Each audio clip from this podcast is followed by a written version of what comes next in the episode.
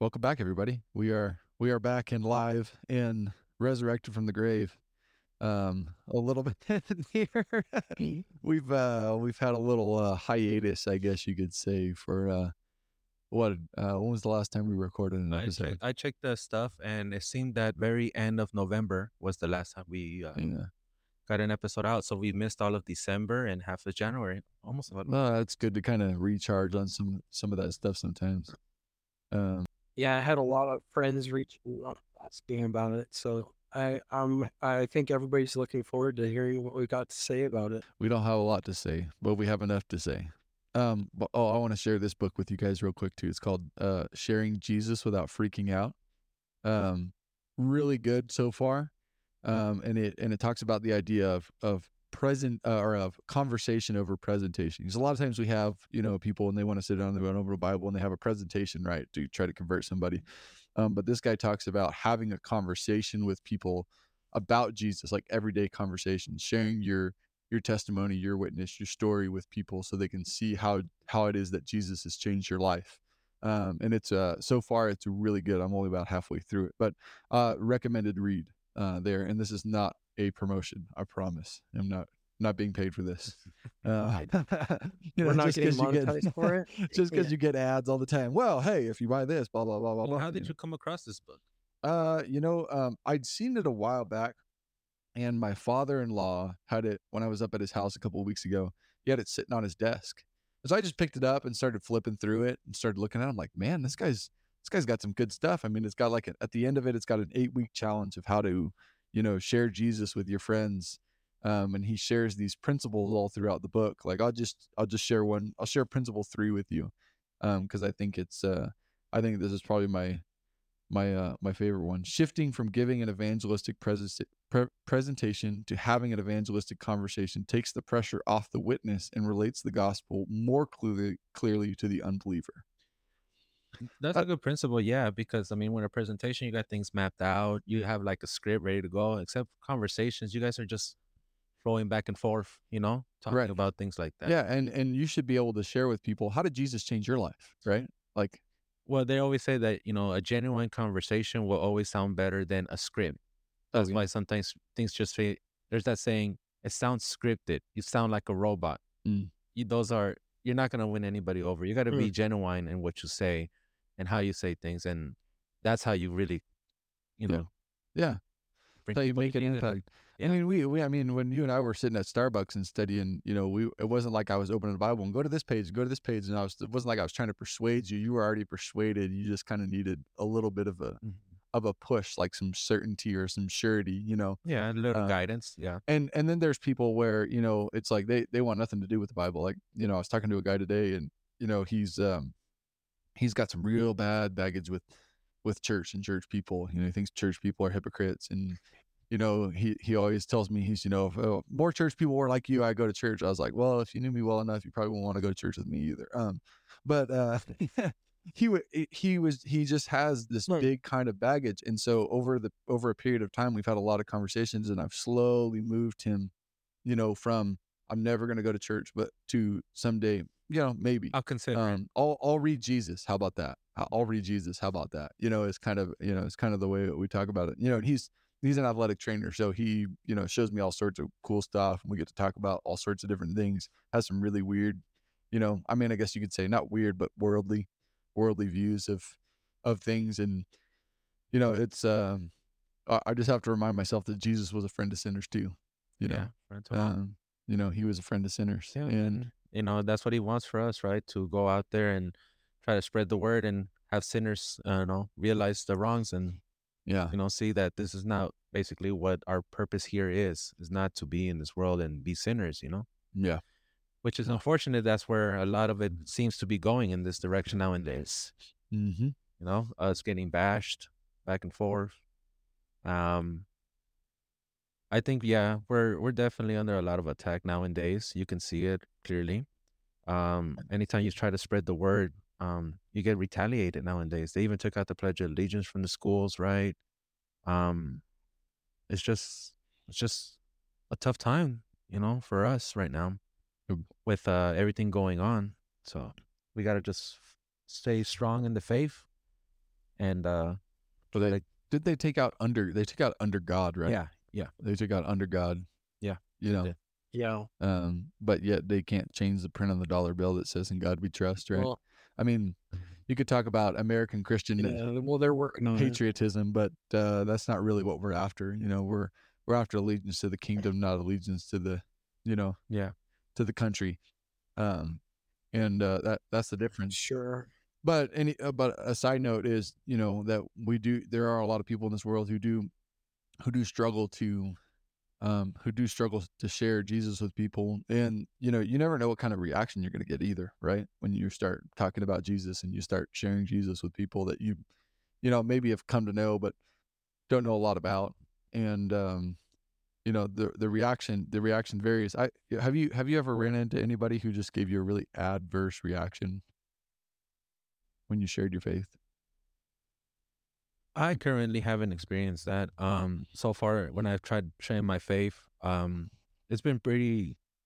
Luckily, I've had the the pleasure to have it received in a good, positive manner. Um, because I also am trying to tell them I'm not bashing into it, but I'm going to tell you this is how I feel. These are Mhm. my point of views, and then especially when you have a conversation with somebody who's when you have your tone at the right tone, the right wording, you're not judging. If they come out and say that I'm a I'm a dumb I'm a I'm very dumb for believing this and Jesus blah blah blah blah blah, that's your opinion. And then same thing, you can't get you can't get frustrated with people and be like, look, like I said at the beginning, this is what I believe. These are my values. This is what I believe in Jesus, and I know that this is the way. Yep. That is your way. I I'm gonna pray for you. Don't pray for me. You can do what you want, but you're not gonna make me do that. I will pray for you yeah. and hopefully that we can have another conversation at a later time um you know if you ever want to know more. So like i said i've i've been positive um i sp- i shared my beliefs with other people with our next coworker um current coworkers. They know it because they see my the bible in my car and they're like oh you you believe in jesus? Of course i do. Yes Yeah. 100% oh well what do you think? And then, then we start having our own little conversation Sure, he goes to a church and then next thing you know we become better friends because he follows in the same path so Mm. sometimes it's a yeah and it's just kind of an inch by inch thing. I, i've talked about my brother on here before too but my brother was kind of in the same the same Mhm. boat you know where he you know he, he immediately i mean the way he looked at it when when i when i came to jesus was um jesus well, and it really wasn't even jesus it was it was your your wife is taking you away from our family and so he kind of had some resentment towards me because he thought she was taking me away. It wasn't her taking me away. It was my faith was growing. Mhm. my my my priorities were changing from you know uh, sleeping in on sunday morning to getting up getting dressed and going to church and Right. and making sure i was there.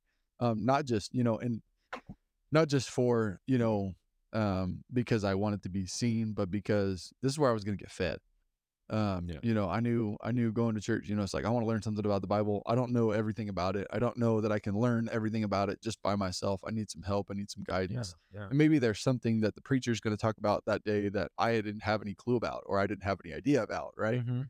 Um, and and it, it spurs a thought or it spurs a, a movement in th- in that direction. And so, um, you know, and then slowly his adverse reaction was his adverse reaction was now I'm an atheist. Right now, now, right? I mean, now, now I'm, uh, now I, now I don't believe in God at all right And then slowly over the last four or five years, you know, now, now he's at the point where he's like, um, you know, I believe there's a God. I'm just trying to figure out which one. And that's a positive step in the right direction. Now, we did have a really productive conversation about why he wasn't going to church. Um, and part of his reason for not wanting to go to church was that he was afraid he was going to lose himself. And that's a whole different, you know, way, a whole different, you know, topic, a whole different idea behind that way of thinking. But, Mhm.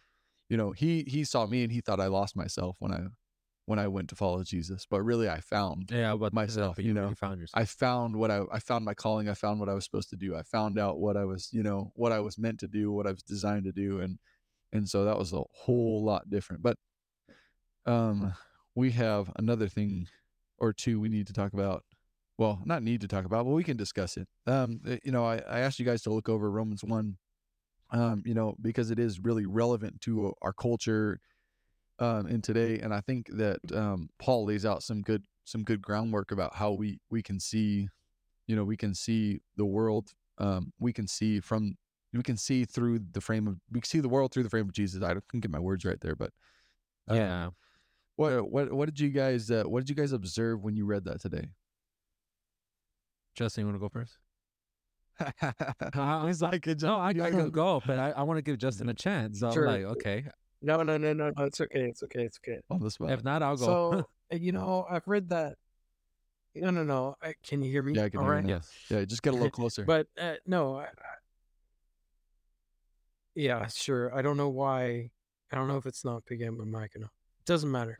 Uh, but you know, the reality of it is, is that uh, you know the way it's presented in Romans uh, one is that, that basically everybody's going after their own their own passions, their own thoughts on what they should be doing. Um, it's just one of those things that um that when you read through it you realize that it's it, most people make it Right. about self right and i think that's the biggest issue Mm. even in the church it's like you've turned you turned yourself into something that's more Mm. important than god uh, and you forget who exactly it is that you're following right so when you start putting yourself first uh, and you even though you think that you're putting God first, it becomes an issue, right? Um, and I think that's definitely what Paul's uh, touching on here, even though he doesn't say self.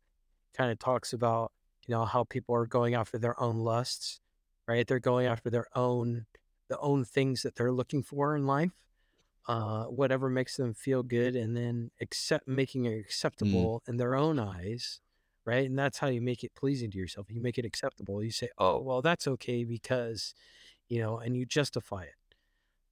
Uh, and I think everybody does that with sin to a certain extent, but you don't think that, or you stop thinking that it's a self issue of putting uh, yourself in God's position. And I think that's one of the more difficult things to do as a Christian is to remember that uh, God's in charge and he's the one that you're supposed to be following. He's the one that you're supposed Mm. to put first.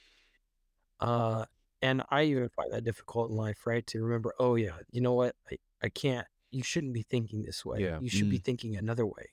And then you start realizing, oh shoot, like if I placing, is there like something going on in myself that I'm placing God second place?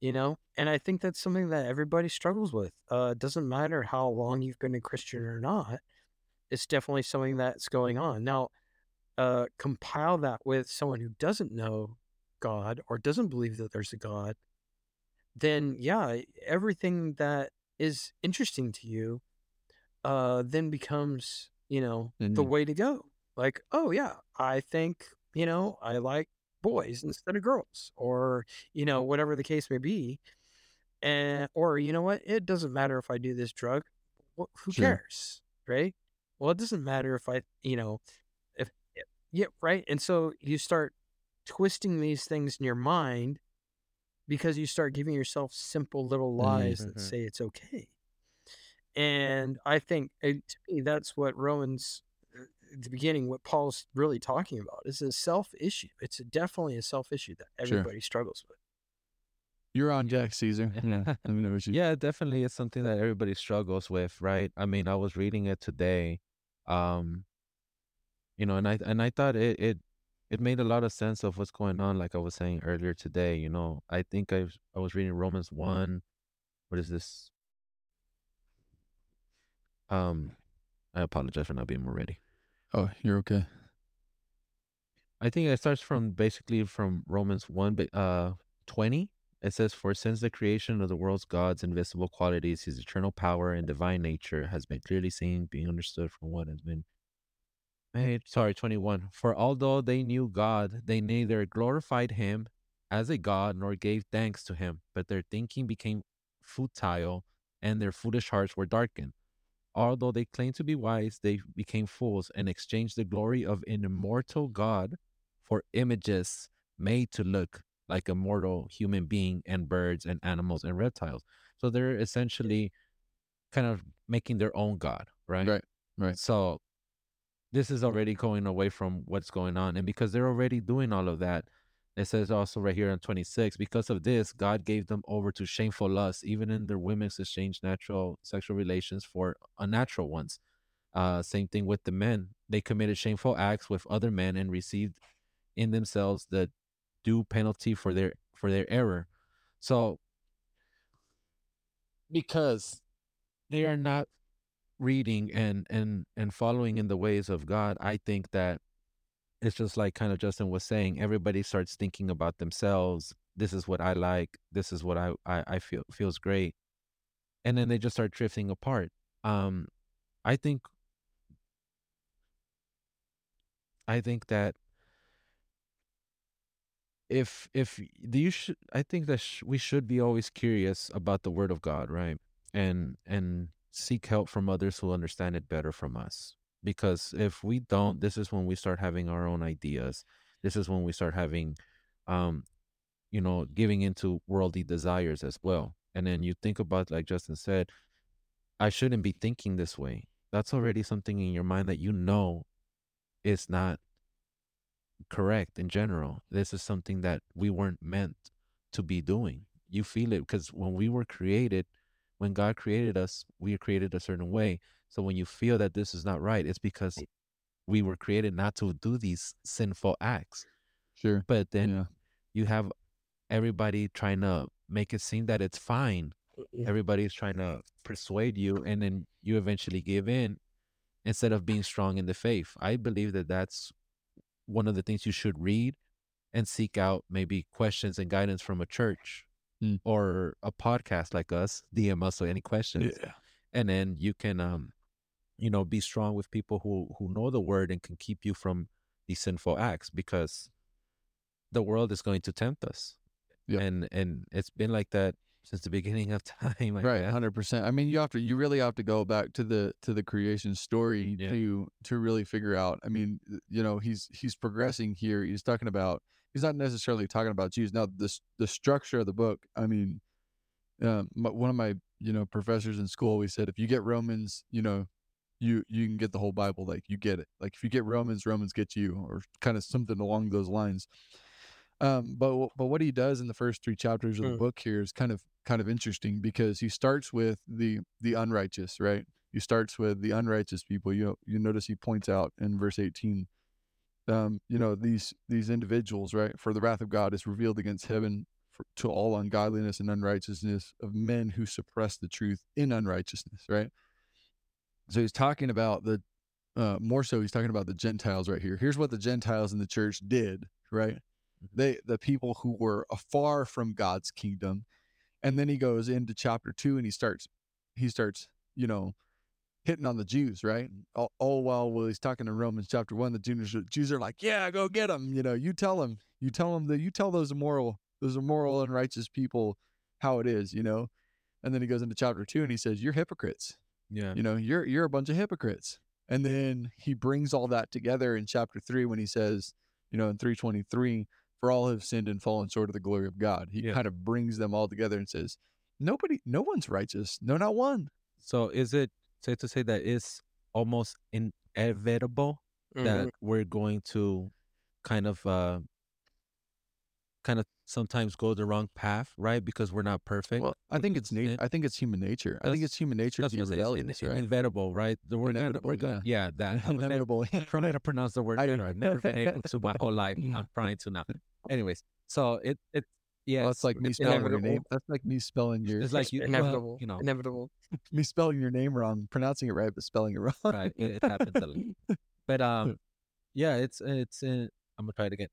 Inevitable Sorry. that we're gonna basically divert, but it's also up to us though Yeah. to know that I've diverted and I know it's wrong and I gave to temptation and repent, but try not to keep in that line. Try not to Right. Not only not try to commit the same mistake once or twice or three times, but not let it become a ripple effect mm-hmm. and start doing this. And then now we're also going into other things as in greed lust and crimes and this and th- disobedience and disrespectfulness and sure. just going off or- on the rails. That's the part that we need to always keep ourselves in check and our, hold ourselves accountable Yeah. It's you. Uh, one great way is you know those wristbands that became popular. WWJD. What would Jesus do? Yeah, yeah. We should bring those back. so so on merch.com. No, Right. Uh, we don't sell merch. that's that's the thing about you know nobody's perfect we understand that but it is our responsibility to acknowledge that and you know you're doing wrong you know you're doing wrong any person who has ever done anything wrong they know it's wrong Sure. it, it, it can't really be justified but um it's just like i said don't don't continue doing it and um always read the bible. If not like i said always seek out someone who's actually in who can actually guide you in a better direction and keep you from going. It's like your own personal like church aa meeting hold me accountable. Let's have a you know studies and how could we have prevented this? Hmm. what structure what Well, you know, scripture would uh, help me to overcome these thoughts? Maybe that's another one too right, Uh, Here, here's Justin. Did you have something you want to say? Yeah, I was gonna say, you know, it's it's really interesting because it's it's really easy to go, well, I don't think that this is actually wrong, right? I maybe maybe I just read it Mm. wrong, and so this is right and that's wrong, right? I mean, you have to think about it and go, wait a minute, is this something that's loving, right? Because that's what the Paul constantly is trying to try Mhm. drive into all the different churches he's writing to is like, okay, love is the goal, right? And so when you start thinking about it that way, you go, well, okay, well, if I just look at this, is it okay? You know, it's no big deal, right? I mean, and you start thinking about it, you're like, okay, hold on a second. Is that loving to that person? Is that showing love to that person? If it's not, then you're obviously in the wrong boat, Yeah. right? So it's just, it's really hard to do because you're always thinking, you're always in your mind going, ah, it's okay. It's, Yeah. eh, No, all right. no I, big you know. I don't. right? Yeah. Which is the trap that I think, Right. yeah, it's just like Yeah, here's falls the other. trap, here's the other you know? interesting thing on that Everybody note. You know, because it this really chapter one really describes the relationship between God and the unrighteous, right? yes And it talks about how the unrighteous did this, and then God, God, what verse twenty four? It says, Mm. therefore God gave them over, right? And then he says it again in verse twenty six. God gave them over to degrading passions. Verse twenty eight. And just as they did not see fit to acknowledge God any longer, God gave them over to a depraved, right, a worthless mind. I think is, yeah. is the is the is the real word. It's like a worthless mind. Like he he gave them over to you know fleshly desires, right? So in other words, if we if we choose, you know, like like when we when we don't, you know, I mean, everybody has a choice, right? Everybody has a choice whether they're going, you know, how they're going to live, the way they're going to live, what style of life they're going to live. And in all reality, you have to look at it from the standpoint of what what is what is the top. I mean, maybe not even what the top priority is in my life, but what who is my life, right? I mean, you know, because we could say, well, God's number one, right? God's number one, you know, God's number one, then family's number two, then, you know, um, work is number three, or however you want to put it in the list, right? But but the reality is is that God owns that whole list, right? Like God, God should God is your life. And and when you choose, right, to, you know, give yourself over, God will give you over right god will let you do whatever it is that you want to do you know right and that's that's kind of the, that's the scary thing and that's also a thing we need to recognize is that you know i make choices god's not necessarily going to stop me from making those choices Yeah, it's it's that's why God created us with that ability for free will, right? I Mhm. mean, uh, it comes back to the kind of it reminds me of the movie Bruce Almighty. I don't know, you guys see, I'm sure you guys seen that Yeah. one, right? It's part that the, the red soup Yeah, it's like when Jim Carrey tries to make Jennifer Aniston love me, love me, and it's like that's the one thing that you know God never does for like forces us to love Him, but we grow to love Him as you start to learn about Him, right? yeah and Yeah. you start seeing, you know, the true ways, and then you you kind of start seeing what life is really about. Mm. You know, you get you start sensing some kind of purpose because once you have God in your heart and you have that mentality of where how it's supposed to be, I think you find more uh peace, freedom, and purpose on in in, in general in life, right? sure sure. So yeah, yeah, and and I mean, you know, like I said, you you can um, not to you know go back to the evangelism talk about topic, but this is what we need to acknowledge too that you know we can't force somebody Yeah. to believe in God. Right. As much as we'd like to, as much as we'd like to have everybody that we know follow Jesus, everybody has a choice. Everybody has a responsibility, right? Yeah. And you can't. And this is this is what you know. As an evangelist, breaks my heart is that I would love to be able to just on a dime persuade somebody. You know, everybody I looked at, everybody I came in contact with, to just want to follow Jesus naturally. But I can't do that. Mhm. You know, and I and if God can't do that, what makes me think that I can do that? You know what I'm saying? So so the idea of you know uh, that we're that we're kind of circling here is the idea of you know you have to understand that God wants us to choose Him. So as you move through the book, right? Yeah.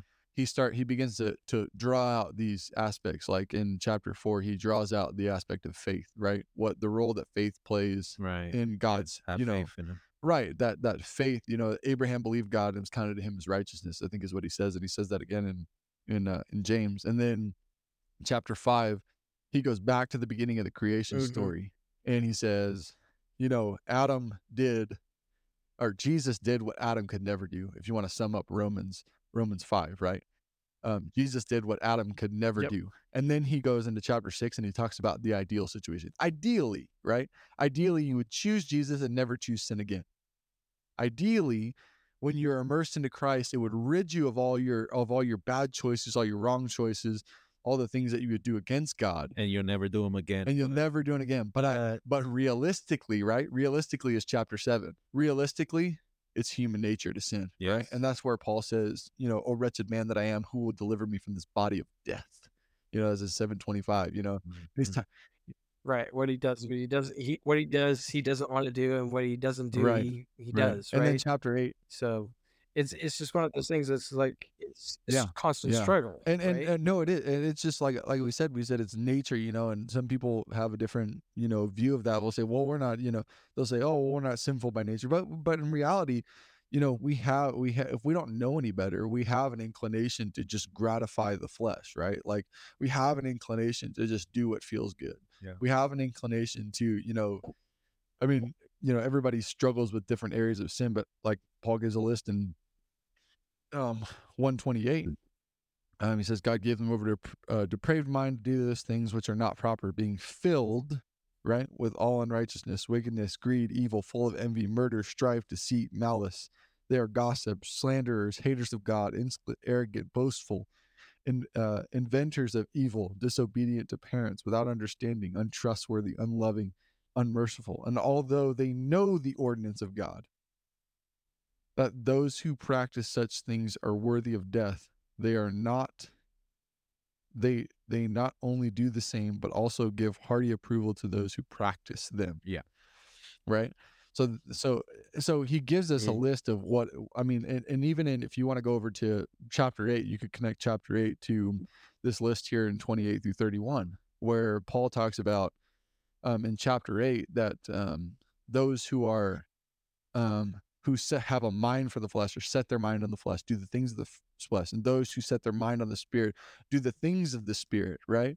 And so he talks about the contrast of he says look yeah romans 8 1 he says therefore there's now no condemnation for those who are in christ jesus and then he begins to talk about the spirit's help or the spirit's working within the life of a christian and that's where that's where you really start to connect the dots and go okay yes the the the ide- ideally we'd never do those bad things again.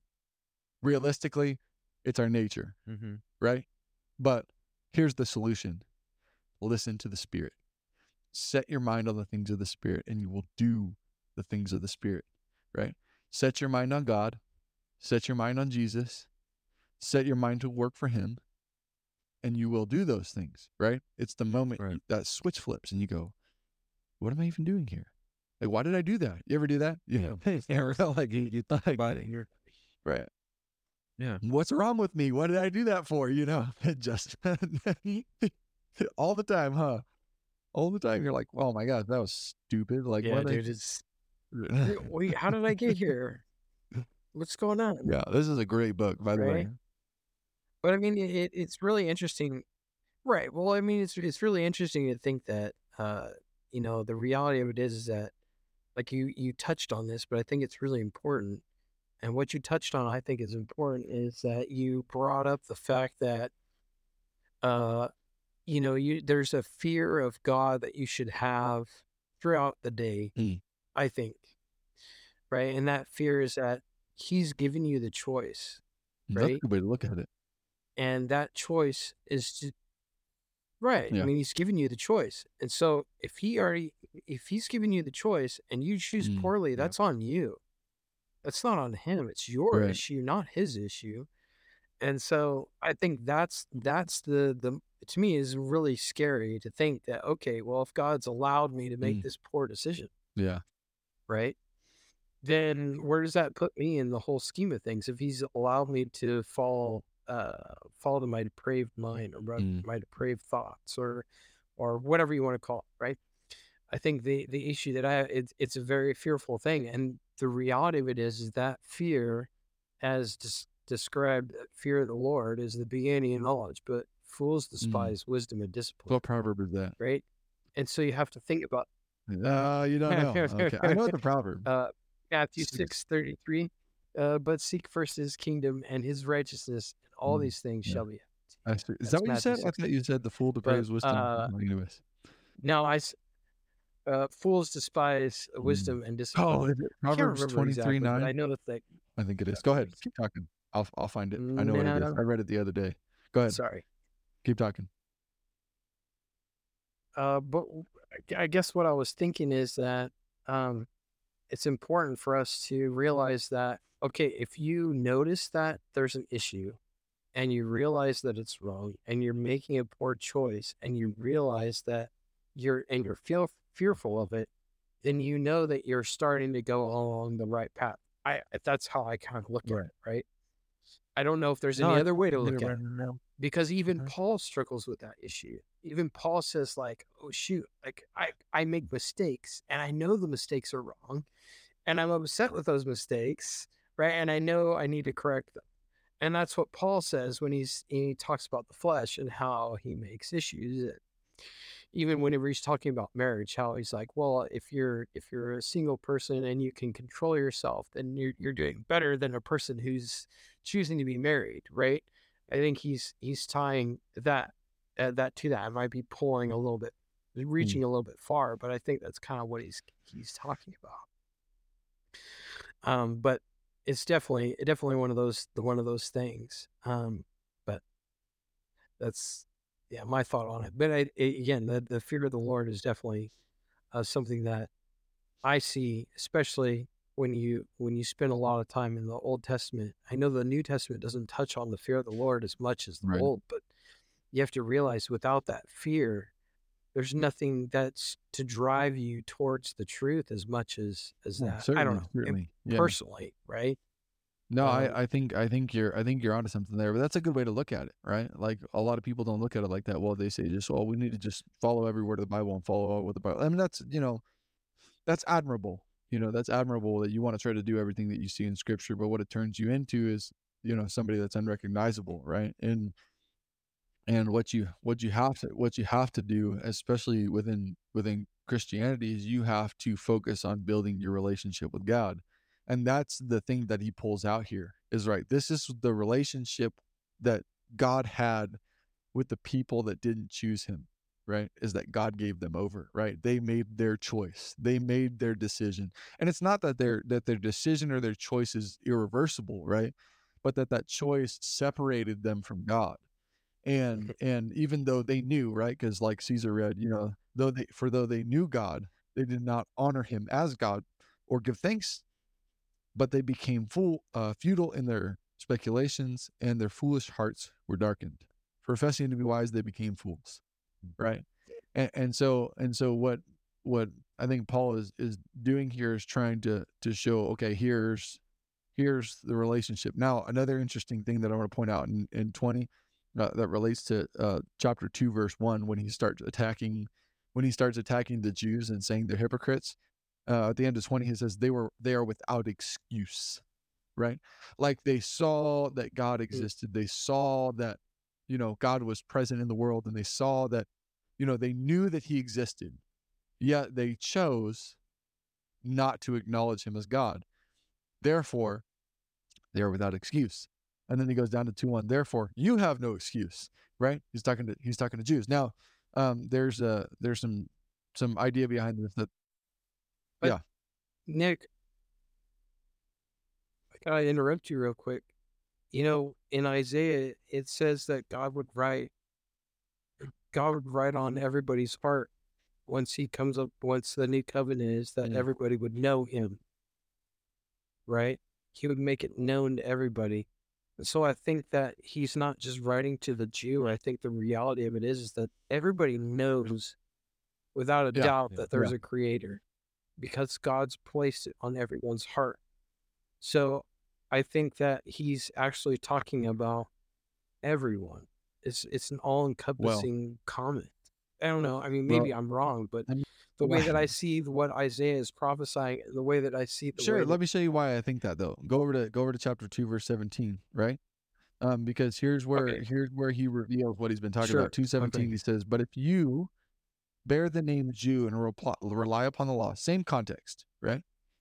Um, and boast in God, know this, know and know His will, and approve the things that are essential, being instructed out of the law, and are confident that you yourself are a guide to the blind." And a light to those who are in darkness, a corrector of foolish, a teacher of the immature, having in the law the embodiment of knowledge of the truth, you therefore teach another, right? So this is why this is why I say he's actually directing this second chapter at a at a Jewish mind, right? So so the speculation is that Mhm. uh, a bunch of the Jews at the day of Pentecost, right? You know, in the in the big, you know, um, what do they call it? Temple complex. I'm not. I'm not even sure. Um, the big temple complex when Peter got up and Sure. the message, and they all responded synagogue. And they got baptized. Some of those people were from Rome. They went back, started these these you know churches in in Rome, and though Paul has never been to Rome, um, he's writing a church to the church at Rome, right? And so uh, while they're bagging on each other, you know, saying, you know, look at these Gentiles, these you know these dirty rotten Gentiles. They're you know because that's what Jews thought of Gentiles. You know, they're just you know we don't associate with them. They're unclean people.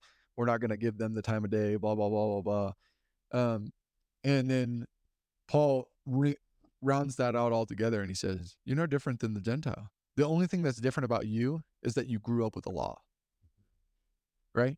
But yet you still you still practice the same things, right? Look, this is this is what he says in verse two, right? Uh, verse two. Therefore, you have no excuse. Everyone who passes judgment, for in which you pass judge judge on another, you condemn yourself. For you who judge practice the same things. That's two verse one, right? So so he's he's calling them out, right? You do the exact same things that I just mentioned about the Gentiles, maybe not to the same degree, maybe not in the same way, but you you you have no right.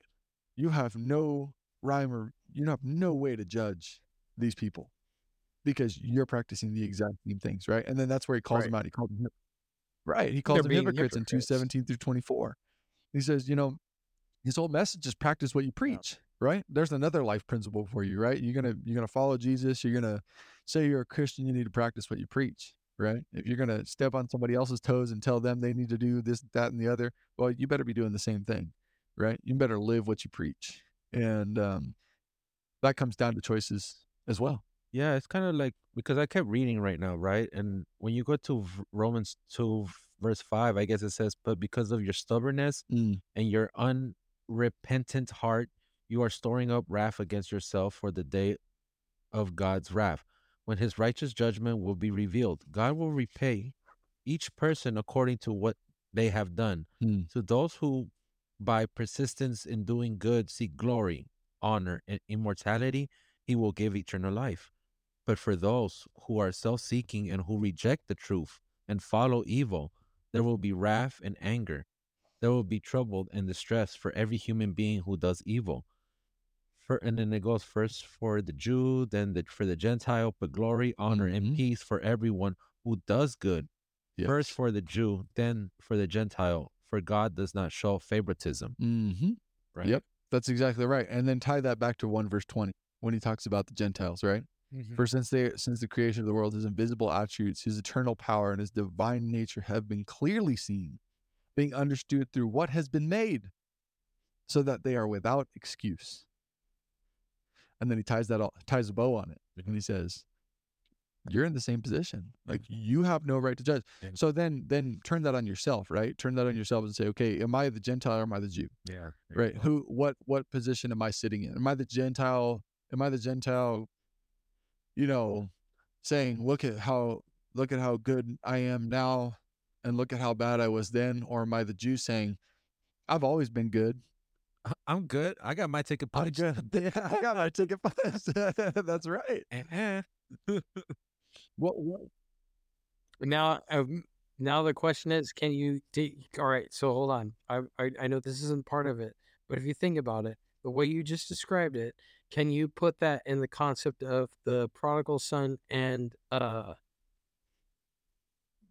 uh what's his name? the elder brother, Shoot.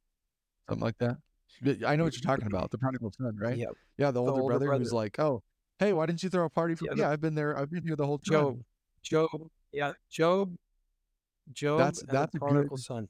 Yeah, I mean that's a same thing. great illustration because it highlights that it highlights that same idea. Now, now this is this is where you know it can get it can get a little it can get a little tricky, right? It can get a little rough. You can you can start Because I mean, I, I, it's got to be where he's coming up with this stuff. Because he's all Old Testament. This is an Old Testament Mm, guy right. talking to everybody. So this has to come from Job, and then the second portion that he's coming from is from Jesus Mm. talking about the prodigal son. It's got to be where this is. Yeah, where this sure. coming. Um, uh, it's got it's you know, and there's a lot of things. Well, I mean, you gotta you gotta think about Paul in in, in perspective as he was a student of student of Gamaliel who was a very well respected um Pharisee in those days, right? Acts chapter four talks about Gamaliel. Um, and then Paul talks about himself being a student of Gamaliel, I think in either Philippians or Galatians, right? So he's very highly educated, very well read, um, someone who understands how the, how the law works, right? Almost to the degree where he can, you know, um, you know, he just, uh, he just knows what to tell people, right? Or you ever met somebody like that where they're just like they know it so well, they know the manual, they know the rules so well that they begin to it's like, well, in you know, section eight, uh, article twenty, sentence number thirty, it says blah blah blah, right? That's that's the kind of guy I perceive Paul to be, right?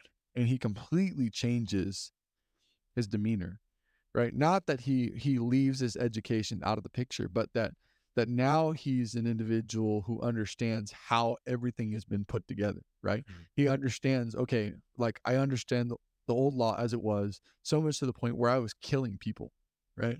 I was killing Christians because I I was of the same mind of those in Nehemiah and Ezra, where man, if they if they fall off this law, you know, God's gonna punish us. Right. God's gonna he's gonna he's gonna embark he's gonna you know unleash his wrath Wrath. I was about to say that. on us, you know, because we strayed from the law. Mhm.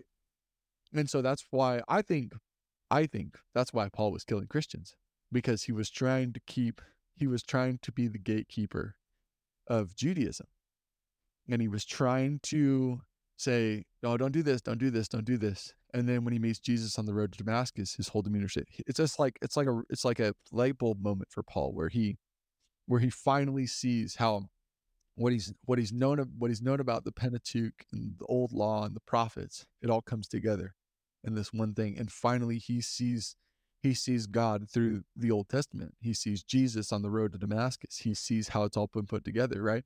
And you got to imagine, right? You got to imagine Paul seeing this guy, you know, uh, hearing about Jesus and what he was teaching, and hearing about Jesus and what he was doing on the cross, and going and scoffing, you know, and saying that's crazy. This guy didn't die for all humanity. Who is this guy? You know, and then trying to run down and chase down his other apostles and and spreading them all out. And Jesus going, Saul, Saul, why are you persecuting me? Right? And then and then for him that all to come together, and then for him to put a book together like this, which I think you know is, Paul's masterpiece. I mean, this is, in my opinion, he he explains you know the gospel the best in within these confines, and he explains the relationship between God and man in, in different uh, areas of life the best here. Right? He explains the ideals, the realities, the the solutions for how those things are to replay. Anyways, I'm talking too much, so uh, somebody else talk. I'm just preaching. I'm sorry, I'm getting on a roll here. I'm, like, you know, you want to hold my Bible up and be like, no, I'm just kidding. Well, Yeah, there. It's right Do you there. agree or disagree, see? Justin? No, I don't. I don't disagree. I mean, the more that I've I've, I've read it, the more that I really enjoy Romans. Um, off topic, I really think Hebrews is a really good book as well to kind of explain and understand what's going on at that time. Uh, and but it's really interesting. Well, a completely different topic, and I'm really Right. springboarding off of that. But I don't. I don't think that Hebrews was written by Paul. I know. really don't, uh, because it's not. It's not. It's not really stated in the same way that Paul writes his books. You know, I would almost think that Hebrews is written by one of his followers. You know, like Timothy. Or Luke? You know, someone like that who ex- Luke, Luke has right. Exactly. Right. Well, Greek, Luke, I don't know because you know, syntax. Uh, yeah, as far as I he's understand pretty it, complex Greek, but. I don't, I don't know, I don't know if it was Luke. I, I don't know. I, I don't I don't know. know either. I'm just speculating. But anyway, I that again, Your I springboarded off of that. mine. But yeah, I, I springboarded Your off guess is as good as mine, man. I mean, But yeah, I don't. You know, most people's most scholars believe that Paul wrote Hebrews, but I I don't know. I have a hard hard time following that just because of the way that the initial uh, start off for Hebrews and the ending sign off is not the same way that Paul writes Right. his letters at all. I mean, it's really not. Because every time Paul writes, it's like grace, mercy, and peace to you from God our Father, our Lord Well- Jesus well- Christ, right? And then he goes on for another three or four. Here- here's the thing you have to remember that. about unless he's writing Sure. directly. to And here's the thing you have to remember about? Hebrews. Um, Hebrews is um is a homily, is a it's like a written out sermon, right? It's a it's and that's why it Mhm. doesn't sound like I mean, and then in a lot of the letters that you read about Paul, Paul is just verbally speaking what's on his mind about whatever the that's why it sounds like sometimes he's talking in circles, you know, he's just he's kind of talking and somebody's writing down exa- everything he's saying, right? Um, that he wants to get across to or get to this church. And so that's like Mhm. sometimes you'll see him go on like rants and stuff, you know, and it kind of sounds like, well, that's an odd place to put that, but yeah, how do you think out loud, right? You know, and then and then, Yeah. and then yeah, and then Hebrews is just this one beautiful connected flow of thought um, that you know just is Hebrews is masterpiece. Um, you know, I still don't understand everything. Well, it's extremely yeah. complex. But- yeah, Hebrews is Yeah, well, I mean, he explains how the old, like basically how the old law fits into the New Testament and why Jesus is better, right? That's the theme I would give Hebrews. Jesus is better, right? How Jesus is better than everything in the old Mhm. law. Now, we could sit here and talk about why he wrote it or what his purpose was, but yes, that is a masterpiece too. I will 100% agree on that. Um, and uh, So I mean, the only reason why I brought that up was because like you're like, hey, well, I think this is Well, the well, best, Paul, one of the best Paul, books. and I'm Paul, like, well, you know, Yeah. Paul's Paul's book. But yes, Hebrews is a great Hebrews is a great book. Uh, that's that's one I, I have yet to teach through Hebrews. I'm going to do that at some point. Um, yeah, it's very difficult. I would assume. I mean, I'm not a teacher, but I would assume that actually trying to Yeah, teach on something that's super complex and trying to make it, you know, at the second grade level. Good yeah, I luck. don't know. I don't I'm going to you. understand it at a kindergarten level, so I'm not even going to be able to say it at second grade. Like- Yeah, if you if you if you could just put it at like first grade Yeah. level, I'd appreciate that. Like uh, if I could draw, you tell me yeah, what and draw. sometimes I'll people make it. it more complicated than it actually is. You know, sometimes people, you know, make it more complex. You know, uh, than it has to be. Right? The message is the same. The ideas are, you know, uh, conducive with the teachings of D- Jesus and conducive with the teaching teachings of Paul. They just expand on some different, you know, enlighten us in different areas. Right? Um, but uh, yeah, let's uh it's fun to study books of the Bible and uh, learn all sorts of history and fun stuff about them. Yeah, I mean, definitely. I'm hearing you guys discuss these things back and forth, and I'm not like, wow. Every time I talk to you guys, th- this just looks like a more and more interesting book that I really got to get through.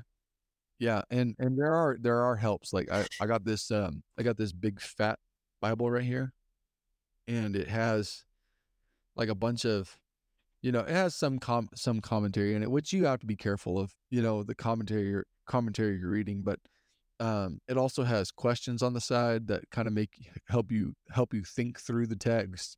Um, it's stuff you can do with like a with like a group or you know you have a bible study you want to ask some questions you want to work through some things you want to talk about some things maybe you're sitting down with your wife whatever um, but that does give you some good insights and, and good ways of looking at uh, different passages of, of scripture now i don't always i don't recommend commentaries first um, i always recommend doing your work in the text right so understand as much as you can understand in the english um, and then if you're, you know, persistent enough and you want to go learn Greek, you know, get like uh, Biblical Greek, right, which will teach you, give you a work workbook and let you allow allow you to work through some of that, so that when you go to look at the word, what You know, I gotta be honest.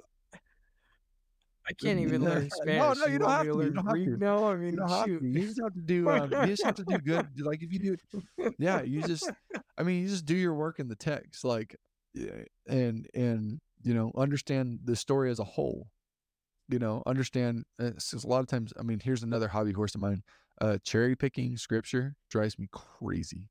When people will be like, "Oh yeah, this is the, the you know this is this is what it's about," and they'll quote fifty thousand different verses, and I'm like, I don't even know how that connects. I have no idea what you're talking about. Hmm. But let me write them down and I'll go look at them and I'll tell you if I think you're right or not. You know, like that just drives me crazy because I'm a guy. I do a lot of work. I want to do. Con- I want to do consistent, conducive work. Right. I want to do work in a- in a text that allows me to understand the story as a whole, rather than trying to piece it together with all these, um, you know, different Bible verses and you know whatever you want to whatever you want to call them. And that's why I recommend just reading through. And I know you would do the same thing, Justin. You would recommend people reading through whole books at a time, right? Yeah. I mean, Oh yeah, oh yeah, for sure. Because it's, it's it. Otherwise, you don't get the context, and the context is extremely important to understand what the writer Right, is trying to tell you. Uh, it's really hard to understand what somebody's trying to tell you by taking one thing, run one sentence or one, you know, group of thoughts and taking that out and saying, "Oh, this is what it means." Eh, it's probably one of the one of the more things that that really drives a person, at least for me, you know, drives me to go, yeah, I don't really think, I think you're just trying to sell me on something. You just want my money. You, you don't really want to know, or you're not trying to get my soul saved. You're just trying to get me to sit in a seat and pay you money. Right. And so, uh, it's one of those things that I know that a lot of people, uh, I think, struggle with, but they still choose not to read it. And I think that's the most uh, detrimental thing to our society is that people just like, ah, I'll get around to it, you know? And it's like the, the reality of it is we can all carve out an hour a day, Right. right? If you can carve out an hour a day to read a book, I guarantee you, if you re- read Genesis, it's going to take you like three hours. Yeah. Like seriously, it'll take you you three hours to get through Avatar, but Genesis. you can't do- sit through the And uh, to get through like Timothy, Right, right. But Timothy, you can get through maybe in an hour or maybe Right. at 45 minutes, right? If you want to get through Timothy. Like it's not that difficult to do. Um, but you're still going to choose not to. And, and that's a little bit like, you know, put in a little bit of effort, Right. you'll be Yeah. good. You know? Um, that was one of the things that they taught us in school Yeah. because, you know, um, I didn't know what I was doing. I mean, you you develop and, and this is kind of my theory for like when you study a when you study um, a book in pieces or you digest scripture in pieces, you develop bad theology. Is what ends up happening, right? Um, you start to piece together theology that's, you know, maybe not fully developed. Um, maybe that's a you know it's a brilliant thought or a brilliant idea or it's a good verse or it's encouraging, um, but it really doesn't help you develop good theology. And I would say that say that working through a book, you know, even like you know this is what I do because I have ADHD, ADD, ADHD, whatever you want to call it. Um, I write in my Bible because I cannot stay focused on just like reading the story, right? I can't just like sit there and go, oh, you know, I'm going to read this book and not get bored. Um, so I recommend, you know, like I'm gonna I'm gonna send this over to Caesar, but I'm gonna give him one of those digital Bibles because he's got one of those uh, fancy Apple pencils now, and uh, you know he can do some work on his iPad when he's at work and that kind of thing. And it's it's really it really is a helpful tool to I think you know you're right though, because I'm reading another different book, and now that I'm thinking about it, man, if you could take notes on it, Oh yeah. Yeah, it Yeah. makes it makes interest it makes reading a lot more uh interesting, fun. Yep. You know? Um, Yeah. instead of because I, it's true, uh, reading through the book sometimes like I just gotta power through it. I'm so bored, but I gotta power through it. Yeah. But if you Yeah. interact with what you're reading and actually taking annotations down as Right, like, going, What does this word mean right here? You know, how what is this? You know, who do I ask? I was like, what does this word mean? You know, what is what is a Make them- what's a depraved mind? You know, what's what's really a depraved mind? I write Right. down notes. Yeah, like I come back to it. You Mhm. write down your notes from what you read in the Bible, and then you come to you find you know people. In my case, you and and Justin, and and ask you, hey, you guys, I read this part, but I had a question on it. Please elaborate. And it and it helps to get the opinion of more than one person or twice Oh, or two people. You know, I may come ask you, Nick. I may come ask Justin, but then I'm gonna go ahead and I'm gonna go ask Sam as well. I Mhm. may go ask Jerry as well. I have four different pe- opinions on what this one matter is, and then I can come up with my own concept as well, and be like, you know what? I think I like the way Justin said it better than you know this person here. Yeah. But um, that's just part of the ways that you you grow strong in your faith, right? Right. And you start learning the the correct ways to go. Right. And I told the guy today when I was talking to him, he was like, "Ah, yeah, man, the story of Jesus is so boring." And I'm like, "Well, it's only boring because you don't know what you're reading." Yeah. You know what I'm saying? Like you understood what you were reading. Mm. How can you say that it's boring? with an open mind? though, Because, Well, because if that person is it. saying that from the history that we all know, and you're saying that you are really going with a mentality and Well. He's wiping out the screen. Oh, okay. Yeah. Uh, yeah. If you go with that, you're already going with a closed mind. You're going already with your opinion and your and your facts, and you. It's like saying, "I'm just gonna read it just to read it," but whatever it believes, I'm I've I've I'm ready to disbelieve it. Hmm. I'm ready to not even believe it. I'm just that's how it seems to me, though. And I I just I'm baffled. yeah yeah and it does it does take it does take faith you know it does Yeah. take faith it's like this is this this the scriptures are meant to point you to god Yes. right they're, they're, they're meant to to help you develop your relationship find things to pray about find things to discern find things to think about that's that's one of those ones we don't talk about a whole lot we don't talk about discernment we don't talk about how important that is to reading the scriptures and so you know what we tend to do is go to commentaries or we go to other preachers and we try to get their interpretation of what the scripture is instead of going you know what? I don't understand what this verse actually even means in the whole context of the book and i've read it a hundred times.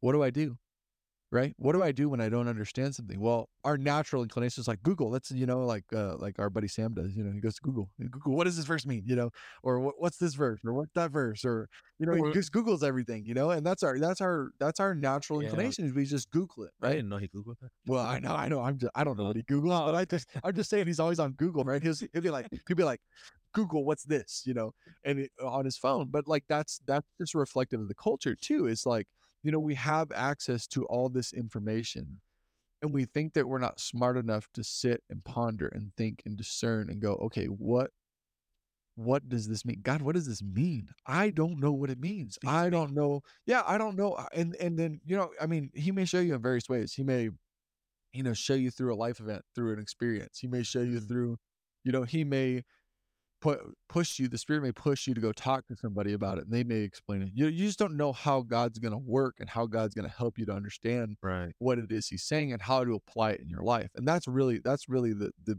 i mean i would i would say part of the problem with with how bad theology is developed is we try to assume application before we verify meaning right?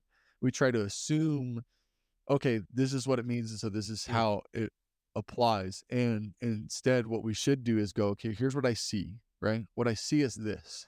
Okay in the greater context in the greater grand scheme of this whole entire book how does what what does that how does the context explain the meaning of this verse? And then once you once you understand the context of the book you can understand the meaning of of the passage. And this is why i don't think you know like you could you could read you could read romans romans 1 1 through 18 and you know you know pick it apart and say wow this is good but you don't really understand until you've read the whole thing All Okay. Of, like, all, what do you mean Well, the whole thing? All of like if you read all of romans All like of you're Romans, gonna really you're gonna really uh, you're gonna really start to see you're gonna really start to digest okay, well, here's why Paul Paul opened his letter that way. This is what he's trying to say.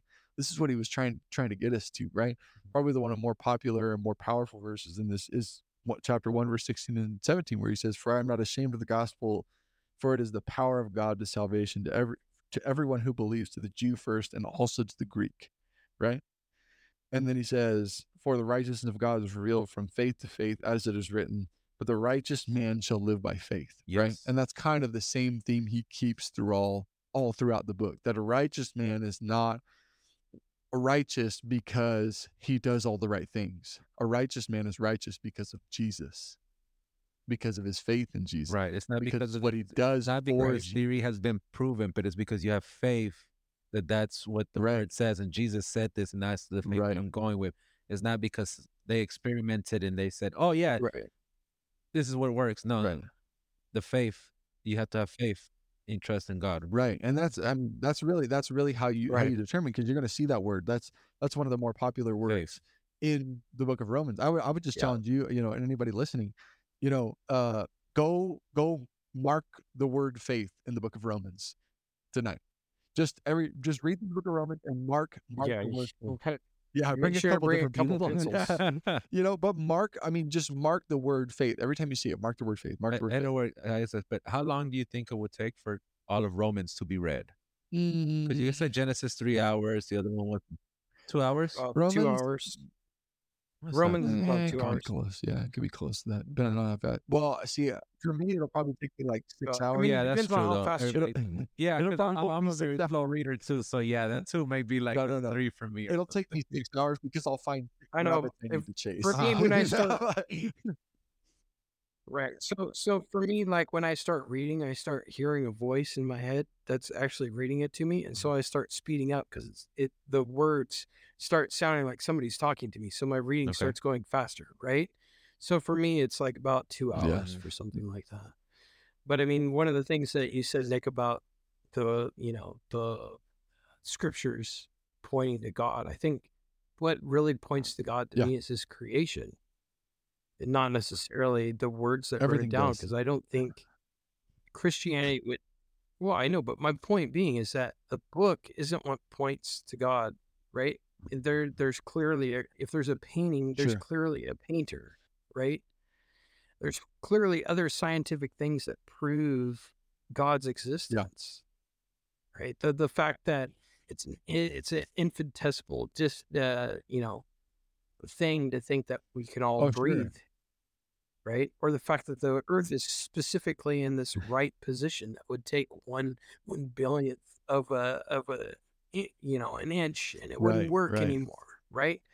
All those things to me, it's so much less faith to believe that someone created something out of nothing than to believe something was created from nothing, right? So so absolutely nothing Right. created nothing takes a lot more faith because we've never Sure. seen that before. Nobody's ever witnessed something being Mhm. created from nothing. Everybody's witnessed somebody Sure, creating something, Yeah. right? And so to me it's it's it's not necessarily the scripture that points God, but I think the scripture points the person on, you know, hey, this is this is the Mm. direction to go in, right? Because I think I think as Isaiah points out that it the law is written on Yeah. everybody's hearts. Even it's discussed a second time by Paul. Paul even says that everybody everybody has Right. the law written on their hearts. Everybody knows what's right and wrong. Uh, but it's what what the people Mm. do with that, and then on top of that, it's not what you've done. It's what yeah, God did absolutely. right? And so I think a lot of Christians have that problem too. It's like, it's like, well, yeah, I mean, look at Job, right? Job's sitting there going, yeah, well, I sacrificed, I did this, I did that, and it's like, well, dude, that's the same issue that even a lot of pastors have. Look at what I did. I preached. I went out and evangelized. I went and did this. Mhm. I went and did that. Right. And then what's going to happen when you stand in front of God? Hey, God, look at what I did. Right. Or are you going to say, Yeah. look It- at what Uh, you yeah, did? very reminiscent of uh, very reminiscent Yeah. of Matthew chapter seven. Well, I was thinking about that last point Justin says that everything is God. Like they say, God works through you, right? You ask God work through me. hmm So every time that you go out there and you you you're preaching the word or you have someone being saved and coming, you know, and wanting to learn about Jesus and wanting to change their ways is because God is working through you. So in all ends, in all essence, you say, God, thank you for working through me that we Yeah, were able to yeah. recruit another soul. Yes. Thank you Yeah. for giving me the right words Amen, brother. to to, Yeah. to to to say these things. Thank you for guiding me in my thoughts and then putting mm. everything you need and working through me. Please continue to use me. Right. and that yeah yeah yeah and that ties back to the first thing i was talking Right. about which is self right self is the most dangerous thing that there is because self gets in the way every time because every time you're gonna go Yeah. i Look at me. Look at me. right? It's like oh i was out on the corner. And well it's like this like oh i was out on the corner and i was like preaching the word of god. Like okay. Uh and i want a soul to christ. Like well is that the wrong that's completely the wrong attitude. right because you're the way that you brought it forth caesar is the right way to look at it. So you see see the Yeah. difference right? And i think that's also kind of what we were talking about a little bit earlier about the jew and the gentile and what paul was is showing the difference between the two and the grace that's involved in that uh, and then it's difficult for people to understand that hey look listen it's not self it's grace and what god right. did Yeah, and that's know? that's the crazy part, you know. And then you know, reflect on your own ability, right? Reflect on your own abilities that you have, uh, the way your mind works, the way, uh, the gifts that you have that nobody else has, right? It's easy to go, okay, um, look, look at, look at what, look at what I've done. Look, look at what I look at what my gift did, right? And that's easy to do. Like, oh, you know, from a preacher standpoint, it's easy to do because you go, look, I crafted this message, I explained the right things, I came up with this catchy statement, I convinced somebody or persuaded somebody. Look what I did, right? And then you soon come to realize that my gifts, Mhm, my mhm. abilities are not my own gifts and abilities, but they were given to me to use for the glory of God. Right. Right. And so and so that's powerful too. You know, that's powerful going, okay, well, yes, yes, I I but also on the same side of that coin is we want some sense of accomplishment where we're saying, look, yeah, look what I did. Like I feel accomplished. Look what I did. Even when it wasn't you that did it, you know? And and this is where you go back to the idea where it's like, Hmm. okay, um, is it the speaker or the source, right? Is it the speaker or the source? What's the source, right? Is the power in the word of God or the power in the person who speaks the word of God, right? So, I mean, yeah, that's a good. Well, I mean, you could kind of correlate that with like Sure, sure. sports too, right? I mean, you could say, well, all right, let's look at LeBron James, okay? Not a huge into Well, sports. I don't know a lot about LeBron mm-hmm. James, but I know he's really good. Okay, right? So does LeBron James at the end of the the basketball game, does he go, "Yeah, man, I did all this stuff. Look at what I did," or does he say, "Look at what Right. the team helped me do," right. right? Or look at what we did. Sure. Right? Kind of three different things to look at, but the reality of it is, it's like, no, dude, he didn't do it on his own. Nobody, he, he couldn't be out there on the court all by Yeah, himself. Like, right. get out of town. Yeah, uh, No, You know what I mean? right. It's the same thing with a preacher or anybody Yeah. else. It's like, no, dude, you're not the one doing it. You're part of a unit making it happen. It goes back to well, a sports reference. I'm gonna do another sports reference. Like sit on that. this one was gonna go football, but we can go back to the old t- saying Tom Brady, right? When he was with New England, is it Brady or was it Belichick? Mm, who was it? Who was it? I don't know. At the end of the day, you know, who I think it was none. It was the team effort. Yeah, yeah. It was the it was the team that was Bill. Yeah, absolutely. Is it uh is it Matthew Stafford or is it Puka Nacua? Or is it Sean McVay? Ah, Oh, yeah, you got that one, huh? Yeah, I'm not a Rams fan, by the way. yeah. Thank you, Lions, for knocking the Rams out of the playoffs. By the way. they're about to knock the Niners out. Oh, see, he's a little you're a little sour about that, aren't you? Oh, look at that. Well, I'm that's just a right. little That's all right. Yeah, we'll disappointed talk about about, it uh, I'll put there. Get- Yeah. Green get off air so he can badmouth me. man. Okay. gonna beat me up. Uh, hey, you got to talk a little trash sometimes, but that's okay. I okay. think that's it, right? For today. Yeah, man. All right. Well, to everybody who made it to the end, you know, we thank you for listening to us wherever you may be listening, however you may be listening. You this it has been the back pew. Pew, pew, pew, pew.